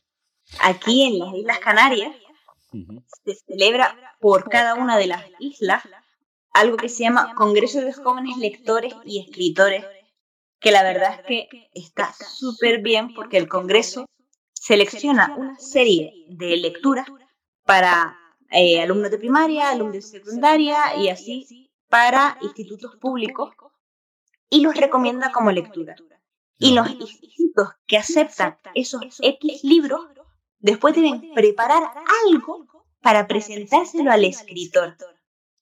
¡Qué bueno! Súper, súper interesante. Yo he tenido la suerte de que dos años hayan seleccionado obras mías un año con tres distintas. Un año fue con el primero de Dominadores de Almas, con Yomu y con Pobre Diablo. Y el año pasado con un libro juego que saqué a medias con el escritor Sandro Doreste Bermúdez. Y es una maravilla ver cómo se lo trabajan los alumnos y las cosas súper curiosas que plantean. Pero la pena está en que entre Sandro y yo, cuando seleccionaron los libros, Visitamos, pues mira, prácticamente todos los institutos de Gran Canaria y de Tenerife, que fue donde los escogieron, y más de la mitad de los institutos, más de la mitad, no conocía el Congreso. Entonces es una pena que hayan cosas tan interesantes, pero que se desconozcan aún dentro de islas tan pequeñitas como son las Canarias. Sí, ya no te digo traerlo a la península, vamos. En la península sí que no han oído hablar de nada bueno, no lo sé, no lo sé, pero vamos, si dentro de las islas ya es complicado, eh, no te digo nada. Llevar eso a la península. No, quería decir cuando debería ser algo. Es que, mira, yo estoy muy, muy eh, en la medida de lo posible, en la medida de mis posibilidades, ayudando y apoyando la cultura. Y yo creo que es una cosa que, que es que es imperativo apoyar la cultura. Sí, sí, sí, totalmente. Y es que era maravilloso sobre todo tuve con, con, una de las clases de las que se leyó el libro de Yomu, que es un libro que es un poquito más ciencia ficción dentro de los míos, que esa clase me reconoció que de los 30 que eran, solo dos personas eran lectoras, solo dos de 30. Y me prometieron que después de leerse mi libro continuarían leyendo, porque mi libro los enganchó tanto que querían leer y conocer otras novelas que hasta entonces nada los había motivado a ello. y eso es un pequeño paso, pero a la vez también es un gran paso. No, no, y por si supuesto. se pudiese conseguir más, sería genial. Sería estupendo. De hecho, creo que, fíjate, es que me ha parecido una iniciativa tan, tan, tan genial que, que yo creo que esa iniciativa, no sé si alguien nos escucha o no, pero eh, creo que deberían algunas personalidades ponerse un poquito las pilas. Sí, porque que, mira, con los alumnos, eh, con John, me cantaron un rap describiendo el libro mientras la otra mitad de la clase interpretaba un baile del nacimiento de Yomu, que es la criatura que aparece después con otro de los libros. Me hicieron un juego de mesa del quién es quién con los personajes y, después otros, en otros casos, hicieron finales alternativos como obras de teatro. Y es que ves la imaginación que tienen, que es desbordante y de verdad que es digno de ver y digno de vivir. Qué maravilla, qué maravilla. Me ha encantado esto. Esto me ha encantado.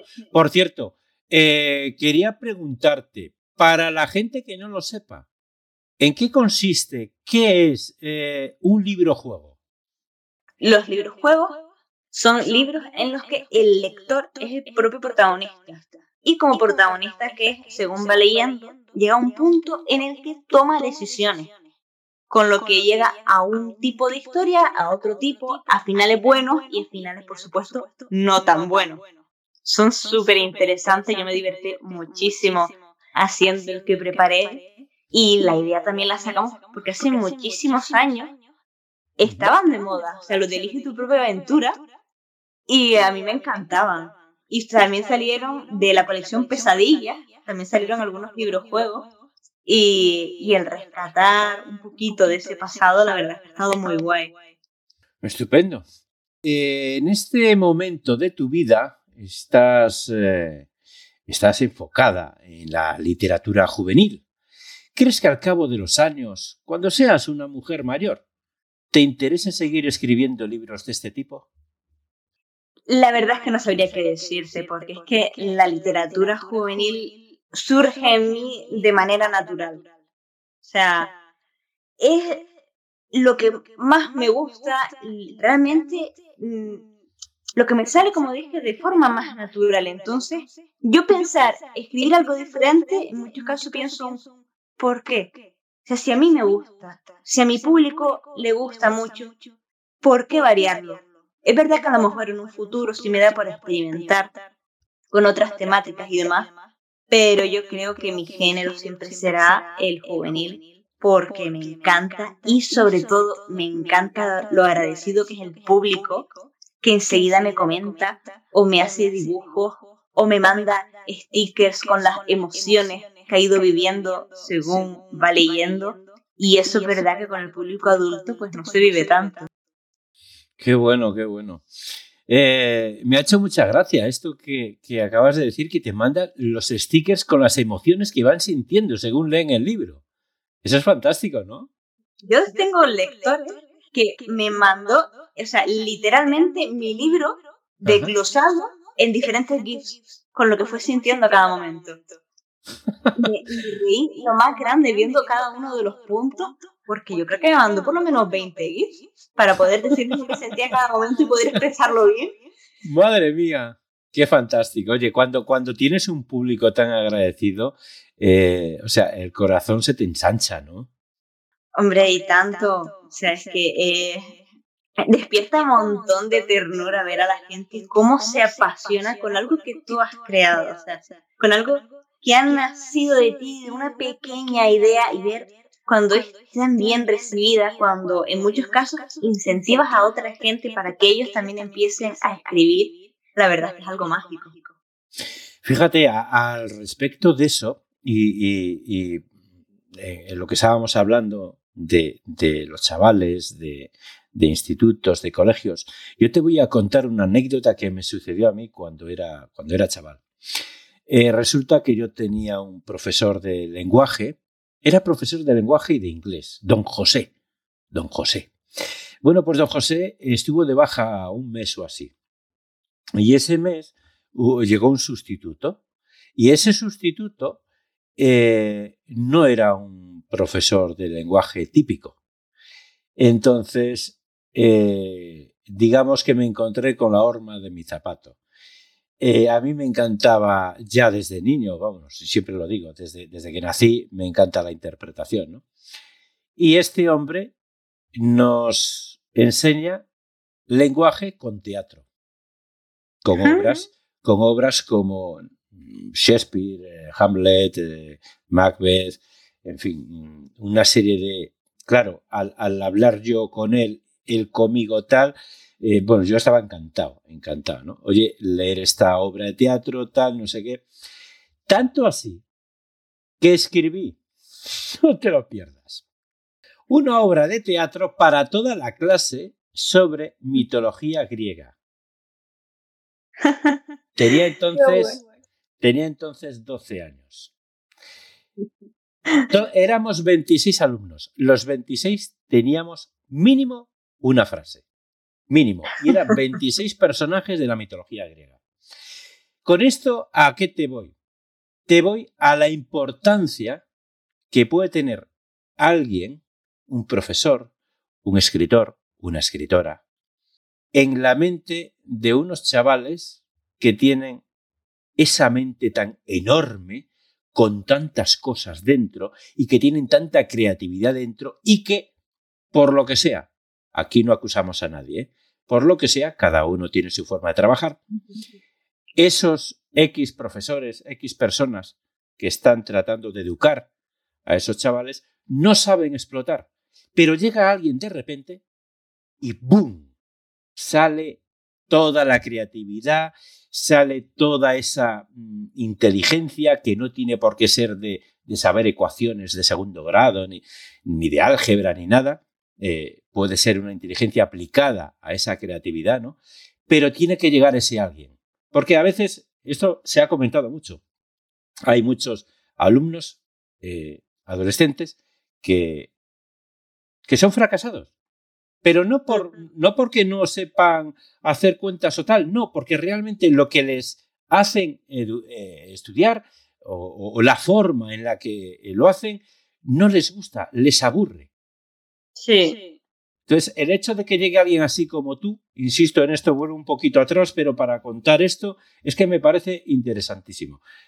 Despiertas todas esas emociones y vamos para adelante. Y te empiezan a bailar, te hacen rap, te, te, te, escriben nuevas historias y, tú pues te quedas, supongo que alguna vez incluso hasta has llorado por, por la emoción de ver a estos adolescentes, eh, eh, todo lo que haces con ellos, tan maravilloso, ¿no? Eh, mira, yo te voy a contar, yo creo que el caso más fuerte, fuerte que me han contado a mí, fue una vez que un adolescente pues, me reconoció y me dijo que él era mi mayor fan, porque si no fuese por mis libros, él no seguiría vivo. Madre mía. eso me marcó y ahí sí que empecé a llorar y fue asombroso. y, y me di cuenta de cómo tus palabras, porque son sencillamente tus palabras que yo realmente, ese primer libro que escribí, que fue el de, Dominadores de Almas, lo hice sin pretensión ninguna, porque además fue de mis primeras novelas, y es una novela que me gusta mucho, pero es verdad que no se llevaría el premio Planeta, por decirlo así. Ya, ya. ¿Cómo puede cambiar tanto la vida de alguien sin que seamos conscientes de ello? Claro. Ah. A eso, me refiero, es tremendo, es tremendo lo que se puede llegar a hacer y lo que se puede conseguir con, con solo mm, un poquito de querer, de querer conseguir hacer cosas. Bueno, hemos hablado de H.P. Lovecraft, del maestro Lovecraft, como el gran innovador del cuento de terror y creador de una mitología propia. Mitología propia, amigos. Sí, señor, ese, ese era el maestro Lovecraft. Ahora nos gustaría hablar de una mujer. Una mujer que es el referente moderno de la literatura fantástica. Ella es J.K. Rowling. Sabemos de tu admiración por ella y su obra, por supuesto. Y queremos que nos cuentes cómo cambió tu vida la saga de Harry Potter.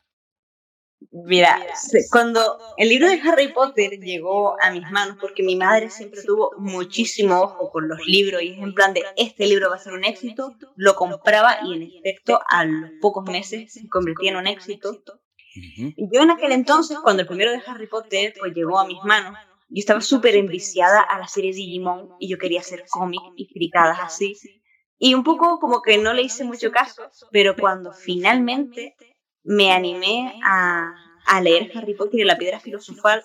Me lo leí dos veces seguidas de lo mucho que me maravilló y en ese mes además me leí La Cámara Secreta y El Prisionero de Azkaban, que era hasta los que habían salido, y ahí fue cuando ya dije, quiero contar historias así. Yo ya tenía bastante claro que quería hacer cómics y demás en aquella época, que después me decanté por los libros, pero con Harry Potter ya tuve hasta más o menos la línea que quería seguir y tuve mi futuro mucho más claro, siendo franco.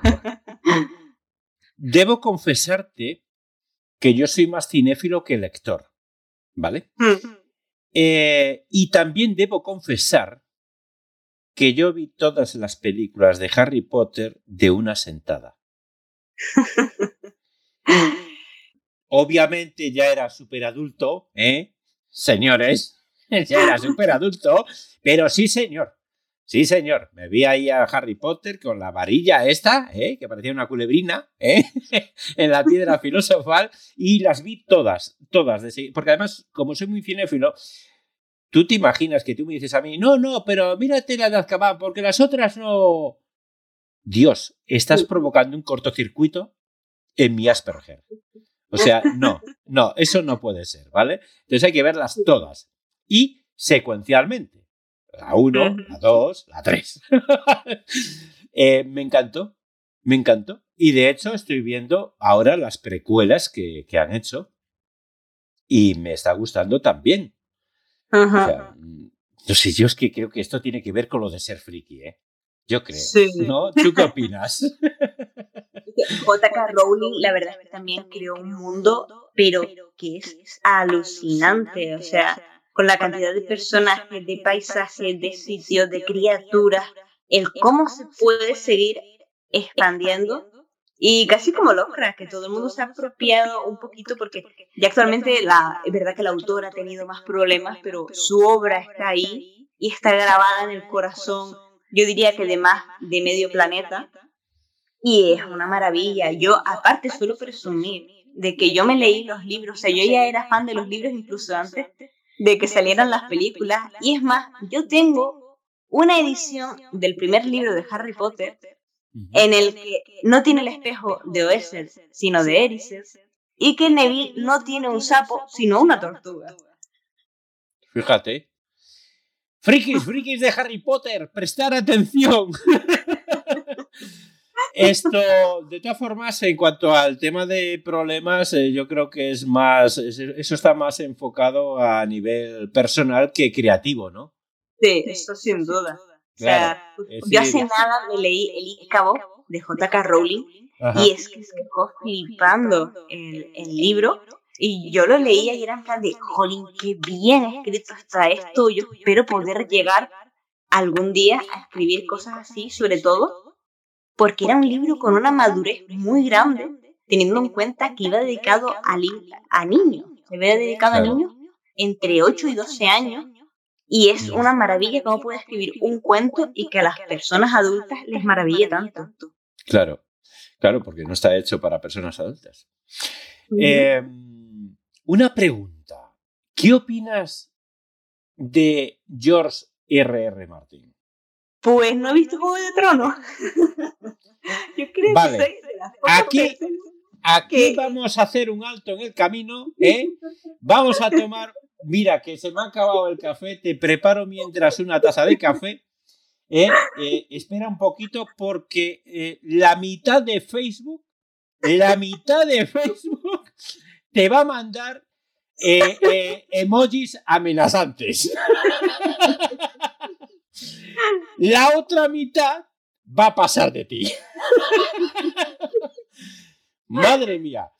Yo vi, las dos primeras temporadas y vi el furor que despertó Juego del Trono y me encanta cómo despertó esa pasión tan grande en la gente y conozco de inicio a fin absolutamente todo lo que pasa, pero debo reconocer que no lo vi. O sea, no... Me quedé ahí en la segunda temporada bueno. Y, no lo continúe viendo. Pues no pasa nada. No pasa nada, pero, pero, pero tienes que saber que si recibes alguna carta amenazante, bueno, es que te lo has ganado, es lo que hay. en fin, bueno, em, para que la gente te conozca mejor, cuéntanos, por favor, qué libro estás leyendo en este momento y qué serie de televisión o película has visto recientemente. Pues mira, justo acabo de terminar el libro de un autor canario que se llama Miguel Ángel Sosa, que se llama Anatomía del Tiempo. Y la verdad es que me ha maravillado porque se encarga de desgranar metafóricamente cada uno de los adverbios de tiempo. Entonces es un libro que es una maravilla.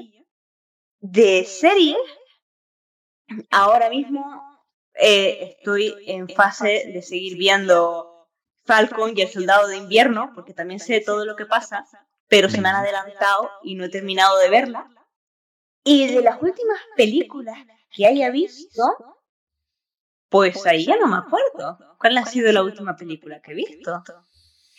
Sí, ya me acuerdo. Mad Max, la última de Mad Max. La vi hace poquito de estos que la están poniendo por la tele. Y fue en plan de. ¿La de Charlize Theron?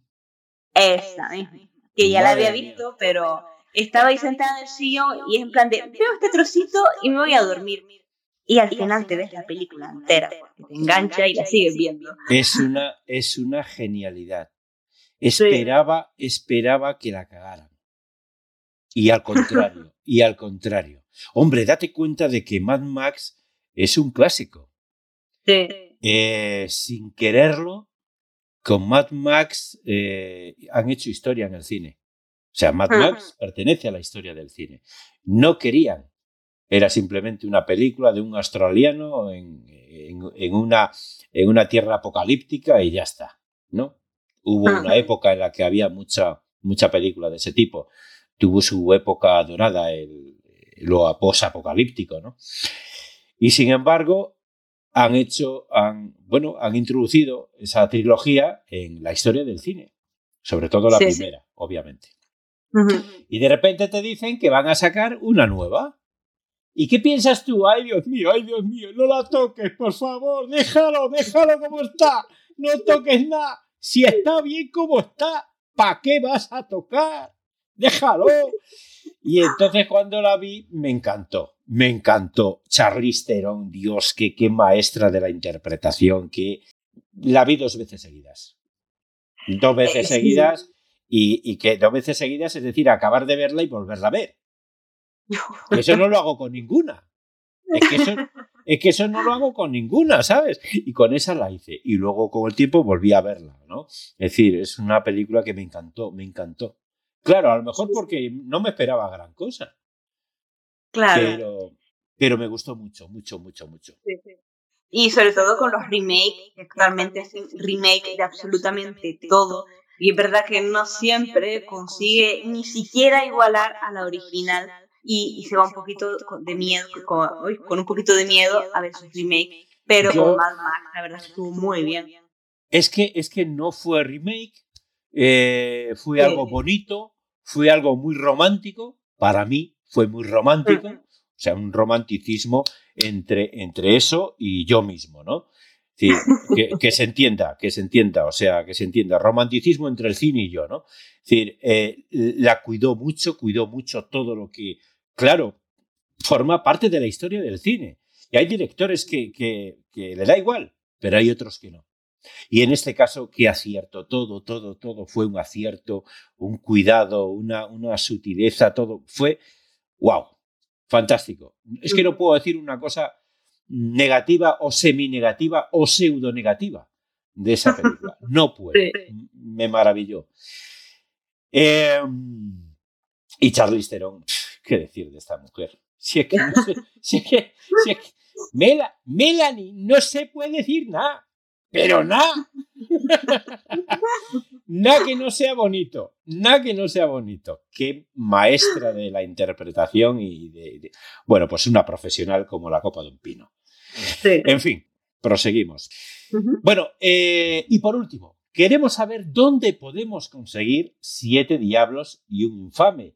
Y hay otra cuestión muy interesante que aquí en este programa me gusta consultar al escritor, pues para que el público eh, que esté interesado mm, sepa si puede hacerlo o no, oye, que es aparte de que nos cuentes dónde podemos conseguir Siete Diablos y un Infame, si por ejemplo yo quiero que me lo firmes, ¿puedo hablarte por Facebook y decirte, oye, que me encanta tu novela, que me encanta, que me la podrías firmar? Mm, cuéntanos todo esto un poquito. Melanie, por favor. Pues Siete Diablos y un Infame, en principio, en cualquier librería, en la de Canarias, directamente si van podrán encontrarlo, en la de Península Puede que no esté ahí directamente, pero se les envía sin ningún problema por medio de cualquier librería. Y por supuesto, si contactan conmigo por medio de Facebook o por Instagram, que tanto en uno como en otro me pueden encontrar por mi nombre, yo los envío dedicado con un dibujito y aparte que gustó muchísimo porque antes los enviaba con un marcador de libro, pero también tengo una serie de cartas en la que aparecen varios de los personajes de, de Siete Diablos y Infame y lo envío con las cartas para que puedan ver más ilustraciones realizadas por mí y ver cómo me imagino yo a esos personajes. Qué bonito, qué bueno. Me ha encantado eso. Son, son iniciativas de escritores que, que, a mí personalmente me parecen muy, muy interesantes. Muy interesantes.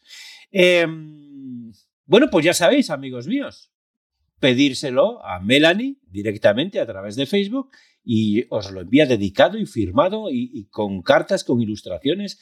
Eh, fantástico. Eh, bien, pues eh, amigos, esta charla ha llegado a su fin. No vamos a estar toda la noche aquí. No, hombre, no, tenemos casa. Tienes casa, Melanie, ¿no? Por supuesto. bueno, aparte de bromas, antes de nada, antes de nada, quiero hacer, antes de despedirnos, quiero hacer una aclaración. Porque parece ser en el programa anterior, que fue un homenaje especial que hice, o mejor dicho, un especial homenaje a, al gran poeta Miguel Hernández, en, dicho homenaje, por cierto, quiero dar las gracias a todos, a todas las personas que, estuvieron en ese, en ese especial homenaje a Miguel Hernández todas las personas que colaboraron, pero también todas las personas que habéis visualizado, habéis escuchado el programa y que aún todavía hoy estamos recibiendo felicitaciones por un homenaje tan, tan bueno, pues tan sentido, ¿no? Y, con, bueno, con, la calidad que nosotros procuramos eh, aportar a los programas que hacemos. Pero en dicho programa comento que Miguel Hernández eh, fue llevado a la cárcel de Torrijos me ha llegado, eh, bueno, pues una fan me ha comentado de que a lo mejor es posible que esté equivocado al decir que la cárcel de Torrijos está en Madrid. Bueno, os comento. Soy consciente de que existe un pueblo llamado Torrijos en Toledo, pero las averiguaciones que nosotros hemos hecho nos han, bueno, nos han aportado de que la cárcel de Torrijos estaba en Madrid, no en Toledo. Pero como la información en, Internet va y viene, va y viene, y a veces no sabes muy bien si te están contando la verdad o no, aunque nosotros hicimos una investigación bastante profunda, os, eh, os pedimos que si nos podéis enviar un audio, quien sea, de todos vosotros que nos escucháis, eh, contándonos que efectivamente eh, estuvo en Madrid o que no, pero que luego, pero que antes, pero lo que sea, nos enviáis un audio y en el próximo programa pondremos ese audio, os lo prometo. ¿Vale? Y una vez aclarado esto, relacionado con el homenaje especial que le hicimos a Miguel Hernández, a ese gran poeta, ya toca despedirse. Porque sí, efectivamente, eh, hay que decir lo que decían hace años, niños, iros a la cama, que hay que madrugar. No me acuerdo muy bien cómo era. En fin, queridos amigos, mm, como decía, esta charla ha llegado a su fin. Como os habéis podido dar cuenta, Melanie es una mujer que a nivel profesional está jugando en las grandes ligas. Está triunfando en el mundo de la ilustración y al mismo tiempo lo está haciendo como escritora. Si escribir un libro implica un trabajo enorme que a veces llega a durar años, podéis imaginaros las horas de trabajo, dedicación y talento invertidas detrás de un libro ilustrado por su propio autor. Melanie, ha sido un gusto enorme tenerte aquí. Te admiramos y deseamos que regreses aquí muy pronto. a esta, que a partir de hoy ya es tu casa. Muchas gracias por acompañarnos, Melanie. Muchísimas gracias a ti y a todo el equipo también y por esa narración fantástica que de verdad que me he quedado enamorada y tengo muchas ganas de escuchar más narraciones tuyas y gracias a todos los que nos están escuchando por compartir este ratito. Ya sabes que aquí cuando quieras, cuando publiques nueva novela, cuando tú quieras, pegas un telefonazo, que no me duela mucho, y eh, hacemos una charla aquí tomando un café de este bueno que importo yo de Colombia. Tengo buenos amigos en Colombia y me lo mandan a casa recién sacado de... Bueno, en fin, que me estoy liando. También quiero recordarte a ti, sí, sí, a ti, a ti, ese que me estás escuchando, que eres escritor. Si deseas tener una entrevista como esta que acabas de escuchar, una charla tomando un café y pasar un buen rato con nosotros, y nuestra audiencia, por supuesto, solo tienes que ponerte en contacto con nosotros.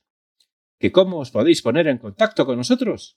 Pues las formas de contacto ya sabéis las que son. A través de las redes sociales Facebook, Twitter e Instagram. Nos buscáis como Luis Carballés o Producciones Carballés. Y también a través de nuestras dos direcciones de correo. Contacto arroba produccionescarballés.com y división creativa arroba produccionescarballés.com. Os recuerdo también que podéis visitar nuestra web nuestra página web produccionescarballés.com, donde además de entrevistas, también podéis disfrutar de audiorelatos, audiopoesía y audiolibros. Amigos, nos vemos en la próxima emisión. Muchas gracias, hasta la próxima.